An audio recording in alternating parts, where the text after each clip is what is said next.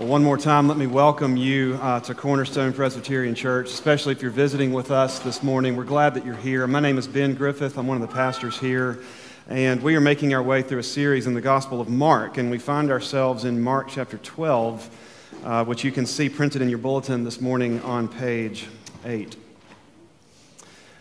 I remember the first time that I heard commentators uh, on ESPN. Um, I can't remember exactly what they were t- who they were talking about. It may have been the early days of LeBron James or maybe the early days of, um, of, of Tom Brady. I, I, don't know who it was, uh, Tiger Woods, but, but they were talking about some of these greatest athletes that have ever lived, and they were referring to, to them as goats.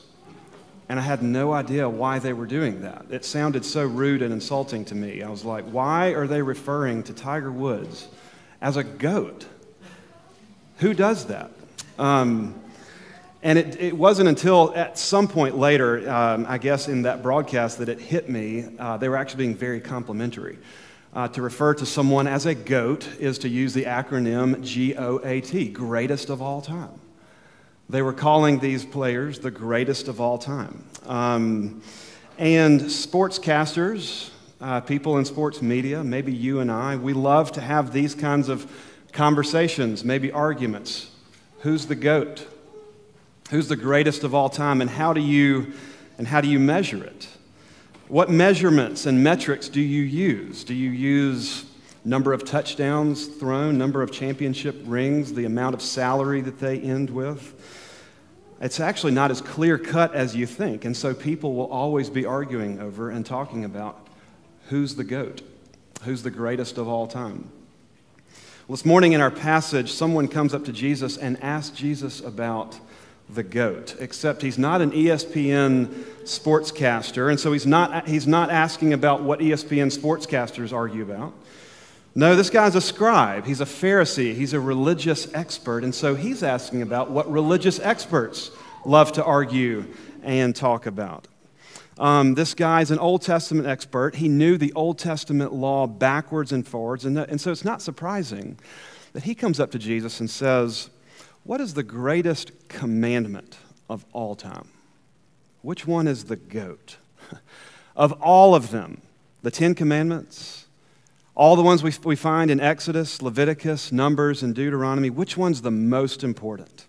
Which one's the greatest of all time? And how would we know? What metrics would we use to identify it? How many times it's mentioned? Where we find it in, the, in that particular book? Um, the scribes and the Pharisees, they had actually been arguing about this, dialoguing about it for some time, and the stakes are actually pretty high, as we're going to find out in just a moment. Well, this morning, Jesus is invited into this dialogue, invited into this uh, scribal intramural debate about which one is the greatest commandment of all time. How does he answer it? And what does his answer have to do with you and me right now?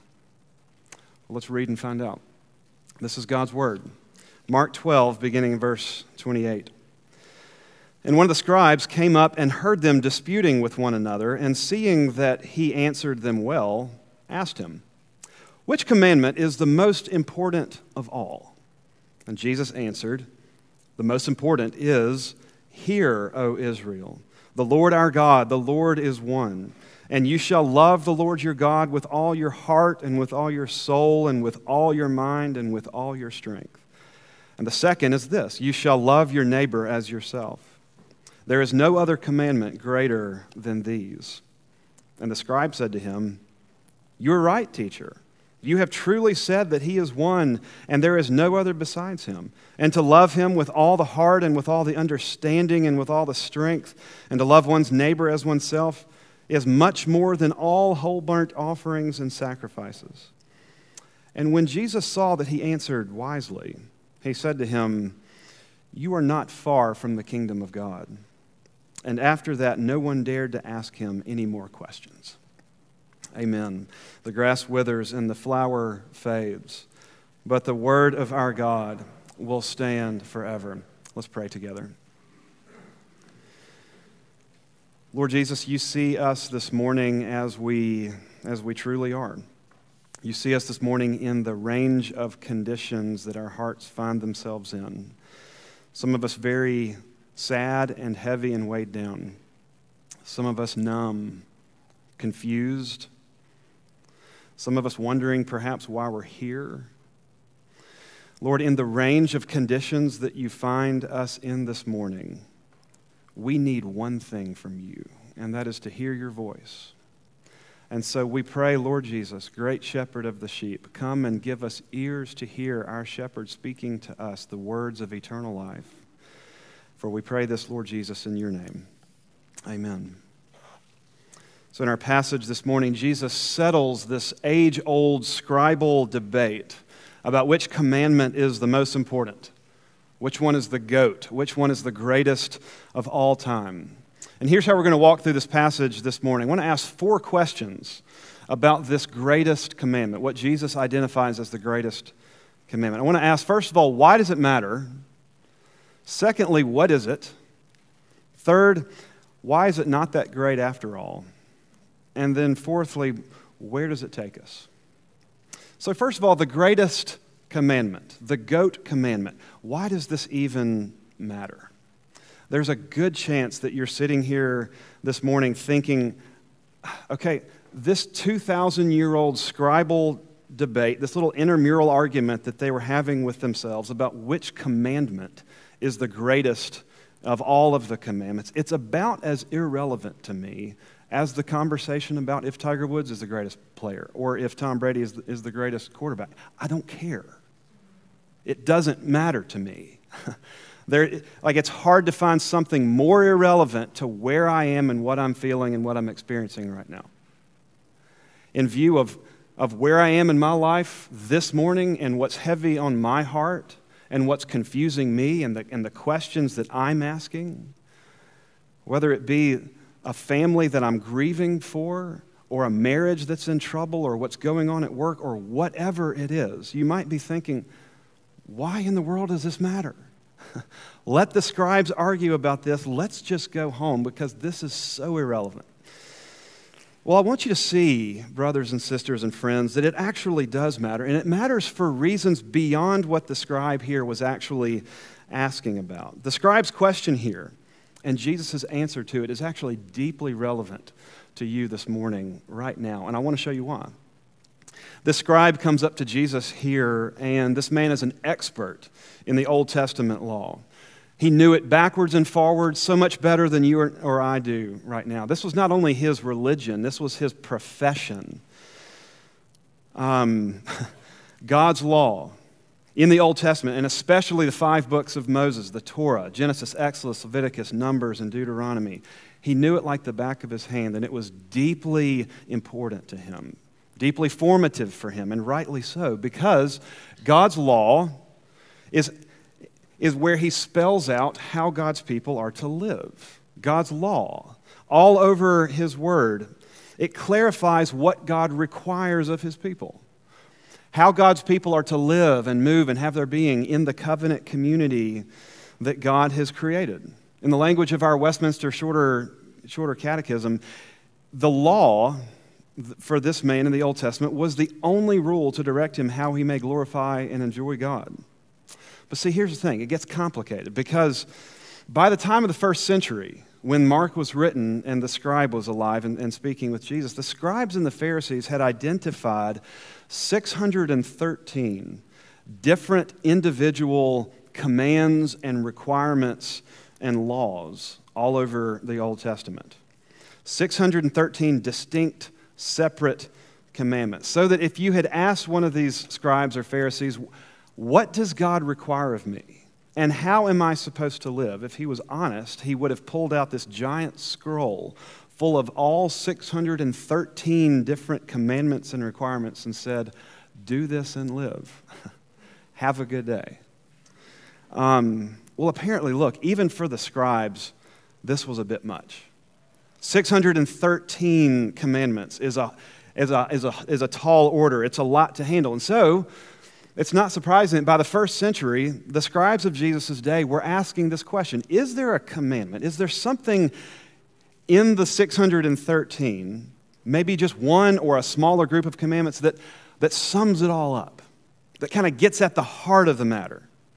Um, is there one of them that's the greatest, that's kind of a summarizing principle? If all 613 commandments are kind of like a wheel, is there a hub of the wheel that all the commandments um, circle around? It's something that they all have in common. Kind of a cheat sheet um, commandment. Is there a greatest of all time? Think about like this if you want to, if you want to repaint the walls in your kitchen, let's say a, some kind of shade of light blue, but you don't, exa- you don't know exactly what shade yet. Probably what you're going to do is you'll go to Sherwin Williams or Home Depot or something like that, and you'll, you'll go look for the, the shade of paint that you want to find. But you instantly walk in there and you realize this is going to be a lot harder than I thought because the wall is full of color samples. There's like 600 different color shades of light blue. You thought, I just want light blue, but there's like 600 different light blues to choose from. And so you finally pick one out, um, and you go tell the paint expert, this is what you want. You know what's probably not going to happen? He's not going to go back to some shelf and pull that exact color off of the shelf because he hasn't mixed it up yet. Probably what he's going to do is he's going to go find a, a base color probably white or some shade of white, but a base color that he's going to start with. He's going to put it in his mixing machine. He's going to add the exact right amount of dye to that base color, mix it all up, shake it up, and out comes the exact shade of color that you want. In the same way, the scribes, they didn't have a wall full of paint colors or samples to choose from. They had 613 different commandments and requirements. And their question was, what's the base color? Of all of the ones here, what do they all have in common? What ties them all together? What's the base color to all of what God is requiring and asking in His Word? That's what the scribe is asking here. And I think he's actually asking it sincerely. There's, there's some debate among commentators about if he's trying to trip Jesus up here, but Jesus responds to him, um, to his question sincerely. Here's the thing, though. Here's why this matters. Here's why this matters. What the scribe is asking, whether he realizes it or not, is this What is at the heart of who God is and what he wants me to be? When you boil it all down, at the very rock bottom core of it, who is God and who does he want me to be? Because you see, that's what God's law is. God's law is a revelation of his character. It's a revelation of what he's like. His laws reveal his character and show us what he's like, but they also reveal what our character is supposed to be like and what he's calling us to be like. And so it's an incredibly important question. Of all of the commandments and all that God has revealed to us in his word, all of the requirements, all of the do this and don't do that, is there something in common, something that gets to the heart of who He is and who He wants us to be? Is there something that He's really after? Is there something that God is truly interested in at rock bottom? Something that He wants me to be like deep down because it's what He's like deep down? And that's an incredibly important question to ask. Because here's the thing you're going to live out of your answer to that question. This last week, you have lived out of your answer to that question, whether you realize it or not, consciously or subconsciously. Your idea of what God is like and what He wants you to be like. Think about it like this in, in our house, we, we have three young children, and I like, to have a, I like to keep a clean house just like anybody else does. I don't think I'm a total Nazi. But I do have a few rules and things like, you know, don't eat Cheetos on the couch and don't leave your underwear in the hallway and, and just clean up after yourself. Put your dishes in the dishwasher, things like that. We've got a few rules and just kind of ways to live in the Griffith household that our kids still haven't gotten yet, but they're there. Now, how tragic would it be, though, for me to send the message to my kids that deep down, at rock bottom, what I really want what I'm truly interested in is not them, it's a clean house. What if that's the message I'm sending to my children? How tragic would it be? You see, because it gets at what I'm really like deep down and who I want them to be and what our relationship is like. And so it's a really important question. What's at the heart of what God is like and who He wants us to be? So that's why it's important. That's why it matters. Secondly, the greatest commandment what is it? Is there one and what is it? Well, to answer the scribe, Jesus ties together, you, you see how he quotes two Old Testament passages that he pulls directly from Deuteronomy 6 and Leviticus 19. And this first quote would have been instantly recognizable and familiar to any Israelite, to any Jew. It's one of the few Old Testament passages that has its own name, it's got its own title. It's called the Shema. That comes from this Hebrew word for hear or listen. Hear, O Israel, the Lord our God, the Lord is one. And you shall love the Lord your God with all of your heart, and all of your soul, and all of your mind, and all of your strength. This was a deeply formative and central passage to the experience of every Israelite and every Jew. They all knew it. But here's what's really interesting Jesus connects the Shema, a very familiar and well known passage, to a passage that there's evidence that it actually wasn't that, it wasn't too central to the Israelite experience at this point. This passage from Leviticus 19. It really wasn't common practice at this time to connect love the Lord your God with all your heart, soul, mind, and strength to love your neighbor as yourself. Um, but that's what Jesus does. He ties these two passages together, and Jesus says there is no commandment greater than these these two separate commandments, joined together, form one commandment that is the greatest of all time. And what is it? Love. Love God and love your neighbor. Love in two different directions. Love that flows vertically, first of all, and then flows out horizontally. Love that's directed up, and then love that's directed out. Love for the one that's above you, and love for the ones that are around you. Love for God and love for what looks the most like God in your world. And that's the people all around you, the people made in His image and likeness. Jesus is saying that love is at the heart of who God is and who He's made us to be. That it's the base color that's found in every shade and variation of commandment and requirement that God has ever given that love is the heartbeat in every law and instruction. It's the final destination where they're all trying to get you to go. Love is the goal, it's the culmination, it's the point of all of God's law love for God and love for people. And notice when Jesus talks about love, he's not just saying, he's not, it's not just synonymous with warm, fuzzy feelings or, or positive regard towards God and towards others. No, the, the passage that Jesus is quoting, the Shema, this is talking about love that is wholehearted and complete and continual, that's universal and comprehensive, undiluted, unlimited, unconditional, unceasing, uninterrupted devotion to God, first of all, that's expressed in love and charity towards other people. That's not just warm, fuzzy feelings. That's all of you all of the time. In fact, it's more than that.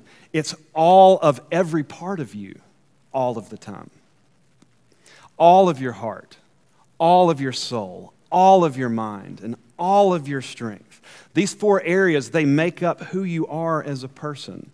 And they're so deeply woven and interconnected that where one of them goes, the rest of them is going to go. But notice how Jesus parses them out. And he says, first of all, love the Lord your God with all of your heart, meaning all of your devotion, all of your worship. This is what you're bent around. This is what you want the most. It's what you desire at your very bottom. It's, what, it's, it's your ambition and your motive. It's what you're focused on. You were made to worship something like this, and you are going to. It's just a matter of what it is. Our, your heart is going to be bent towards something that you love the most. And, and Jesus says the greatest commandment is, first of all, to love the Lord your God with all of your heart. He's the sole object of your worship. But it doesn't stop there. Love the Lord your God with all of your heart and all of your soul. Well, what's the difference? Well, to put it simply, this is the realm of your emotions. This is your emotional life, your personality, your disposition, your posture. you see, it's true that in general, across the board, how you feel is deeply connected to what you care about.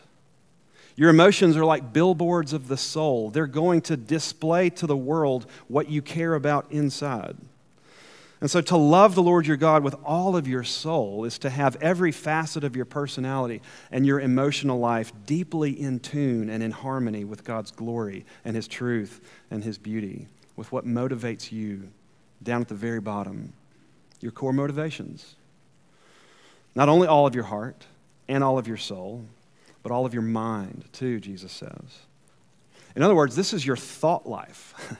Not just what you think, but how you think, how you interpret reality, your mental grid, what you daydream about, your imagination. When your mind wanders off, where does it go to? It, go to, it goes to the center of gravity in your, in your life and in your experience. What would it be like for your mind to naturally and automatically, without trying to, to wander off towards the glory and beauty of God? And then the last category is your strength. So all of your heart, soul, mind, and strength. And notice these first three categories, they're all internal. You can't really see them, they're all inside of you. But this last area, your strength, this is the all encompassing fourth category of how those internal qualities are expressed on the outside. So, in other words, it's how you live, it's what you do with your stuff, with your time and your resources, your abilities, with what you have. It's how you live. So, heart, soul, mind, strength, all of you and every part of you, all of the time. Now, you would think that sounds so all encompassing that if I love God like that, there's just not going to be any left to give over to somebody else. But Jesus doesn't say that. Love is not a zero sum game. It's not like if you give it all to God that you have none to, left to give over to your neighbor. It actually works the exact opposite way. The more that you fall in love with God, the more you actually have to give and to love towards others because you're not in love with yourself anymore the more that you're bent around God and His glory, the more that you're not bent around you and your glory and your agenda, which frees you up then to love and to serve and to give yourself to the people around you. Love for God and love for others. So Jesus says this is the heartbeat of the law. This is the destination where every command leads. This is what God is really after. This is the base color in all of the various shades and colors of the different commandments love. Now, notice the scribe here, he seems to get it.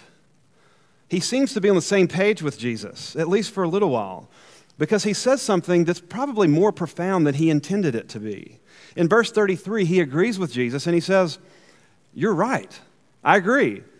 Loving God all of the time with all, with all of you and every part of you is, and, and expressing this love with love towards others is much more, he says, quote, much more than all whole burnt offerings and sacrifices. What's he saying here? Look, he's putting his finger on something that may be more profound than he realizes. He's putting the, his finger on the fact that a person can do all of the religious things on the outside a person can engage in all of the religious externals without being engaging without engaging in love on the inside. And when you do that or if you do that it is in the words of paul in 1 corinthians 13 nothing. This man realizes you can offer up whole burnt offerings to god and if it's not motivated by love it's just a dead cow in the words of Paul in 1 Corinthians 13, if I speak in the, in the tongues of men and of angels, but have not love, I'm just a noisy gong or a clanging cymbal.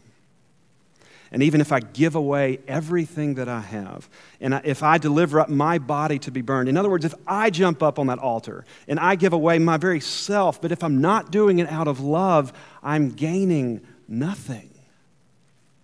You can give away your time and your resources and be doing all of the externally right and good religious moral things. But if they're not an expression of you giving yourself away to God in love, then it doesn't matter. And it's not accomplishing what you think it's accomplishing. You can be doing all the right things on the outside, but be missing the one thing on the inside. Think about it like this you could, you could own the greatest sports car on the planet with more horsepower than, I don't know, a jet, a jet engine. It's the greatest sports car with the greatest engine underneath its hood. And you could be in the parking lot revving that thing up to, I don't know, a few billion RPMs. And it's so loud and it's so powerful and it's so impressive. But you're not going anywhere because it's in neutral. And it's so impressive and loud, but you're not going anywhere. and Jesus is saying that love is what kicks that engine into drive and makes what you're offering and living and giving actually do something and go somewhere. So, in thinking about the greatest commandment, we've asked why does it matter? We've seen that it does matter greatly. We've seen what it is, that it's love. All of you, all the time, and every part of you. Now, let's pause for a moment. Um, I want to ask you a question. Does this sound like a good place to wrap up the sermon? You might be thinking, that sounds great. Could get to lunch early. Um, it seems like a decent stopping point after all, doesn't it? I mean, we've, ex- we've explained why it's important and we've explained what it is. It might be really easy here to just say, go and do likewise. Amen, let's pray. Um, and apparently, the scribe, he thought, he thought the same thing. He thought that's where this conversation ends. Um, He's talking to Jesus, and at this point in the conversation, the scribe says, Great. Sounds like that about covers it. We're on the same page. I totally agree with you. Verse 32, he says, You're right, teacher. There's, in other words, there's nothing more to say. We're great. And at this point, the scribe pulls out his phone and orders his Uber because he's ready to get out of there. It's done, there's nothing left to talk about. And that's when Jesus says something that would have stopped him in his tracks. And it needs to stop us in our tracks too. He says this He looks him in the eyes and he says, You're not far from the kingdom of God. You're not far. In other words, what Jesus is telling this man is, You've just demonstrated an incredible knowledge of God's word. You know God's law backwards and forwards. That's one thing. Another thing, you've readily agreed with my assessment that love for God and love for people is at the heart of the law, that it's at the heart of who God is and what He wants from us. And you've just responded in a beautiful and profound, really, it seems to be gospel oriented way that demonstrates that you understand the complex relationship between law and love. You've just demonstrated all of that. And Jesus says, in view of all of that, in view of all of your good answers and correct understanding and right answers, you're still not there. You're not far, but you're still not there. He says, You're getting warmer, but all of the good things that you bring to the table, even your perfect, seemingly perfect understanding of the requirement from God, even in view of that, there's still a gap. There's still a distance that remains between where you are and where the kingdom is. You're not far from the kingdom of God, he says. And all of your moral lifestyle and everything that you bring to the table can't bridge that gap. You see, the scribe, he would have been great with the first two points of this morning's sermon because he knew that this was deeply important and it mattered, and he understood what it was, and he thought, that's it. We're done. But he didn't see the enormous, awkward, ugly 800 pound gorilla in the room or elephant in the room, whatever the animal is, that, what, however that goes. He didn't see that if you actually love God with all of you are, with, with all that you are and all and all that you have to give, then the commandment's actually great. But the greatest commandment is not that great, after all, if you fail to keep it.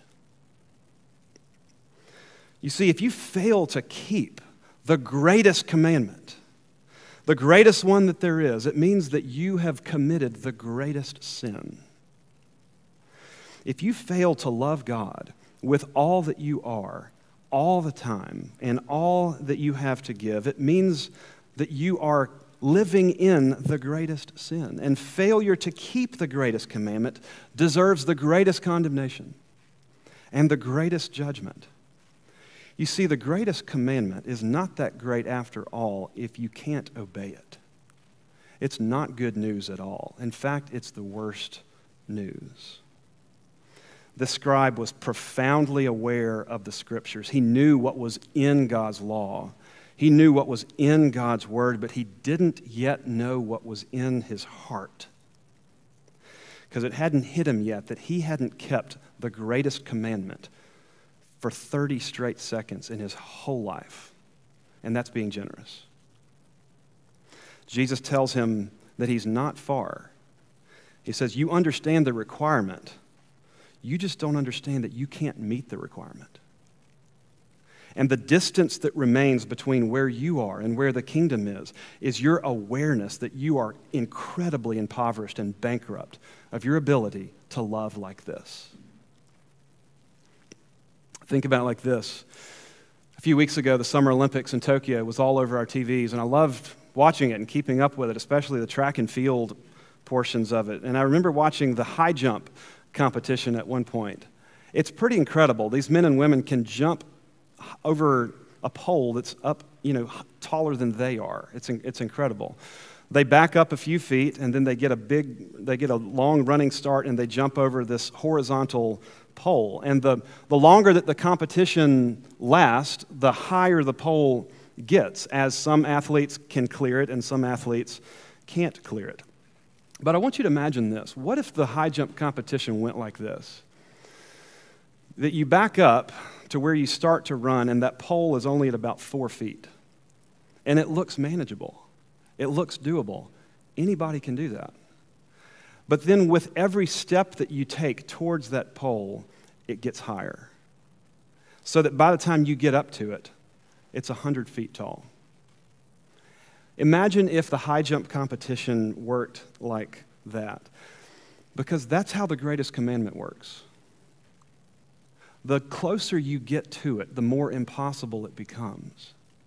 The more you realize what it's really asking you to do and who it's asking you to be the kind of heart that it's requiring you to have that you and I don't have. The closer we get to it, the more we realize this is impossible. I can't do this, and I've never done this. The more aware, the more aware that you become of what He's requiring you to do and who He's requiring you to be, the more impossible it becomes, which means that the greatest commandment, for you and me at least, it's not that great after all. Where do we go from there? Where does it take us? Where's the greatest commandment leading us? Well, I just wonder. I don't have any evidence for this. Mark doesn't tell us. I'm just using my sanctified imagination. But I feel like we have good evidence to believe that when Jesus spoke these words to the scribe, you are not far from the kingdom of God, I just wonder if there was a twinkle in his eyes and a smile on his face. Can you see Jesus like that? Mark doesn't tell us. I don't know, but I just wonder. Because his response to the scribe, as much as it is bad news, that in, in view of all that you've done and can do, you're still not there. In view of the bad news, there is still, in the same sentence and at the same time, good news that's beyond his wildest dreams. What is it? Well, it's the good news for you and me this morning. And it's this when Jesus says to him, and when he looks at us and says, You're not far from the kingdom of God, he's also saying that you are literally standing four feet away from from the one who has come to fully embody and represent the kingdom of God to this world. The kingdom that's represented by the king himself. He's literally standing right here, looking you in the face and smiling at you. You are not far from the kingdom of God and your best efforts and your best strivings, they can't close that gap. They can't bridge that distance. They can't get you closer to the kingdom. And so the king himself has come to bridge that gap for you. Jesus says, I'm standing right here. You can't love your way into the kingdom. And so I've come to love you into it. The good news is not that you can be enough or do enough or love enough or change enough to close that gap that remains between where you are and where the kingdom is. The good news is that someone closes that gap for you. Someone who is enough, someone who has done enough, and someone who is love himself. The good news for people like us who have not kept the greatest commandment for two whole seconds in our lives is that there is someone who came from heaven who kept this commandment perfectly by loving God with all of his heart, soul, mind, and strength, and loving you and me that way too. And it's how he's loving you right now with all of himself, all of his resources and energy and time and everything that he has bent around what's good for you and the glory of God. You see, the greatest commandment, this is where it leads us. It leads us to the greatest Savior, to the greatest lover of your soul. It leads us to the one who loves us enough to lay down his life. And it leads us to then give that love back to others and back to God in a life of joyful gratitude and amazement that we're loved like this. May God make it so. Amen. Let's pray together. Lord Jesus, we pray that you would amaze us for the first time or for the 10,000th time with the deep, deep love of Jesus, with love that never lets us go, with love that swallows up our poverty of love, and with love that energizes and warms our own capacity to love so that we can actually love with the love with which we have been loved. Our Lord, capture our hearts by that, we pray. Make us more loving as we get to know and as we, as we revel in the love of our Savior. And we pray that, Lord Jesus, in your name. Amen.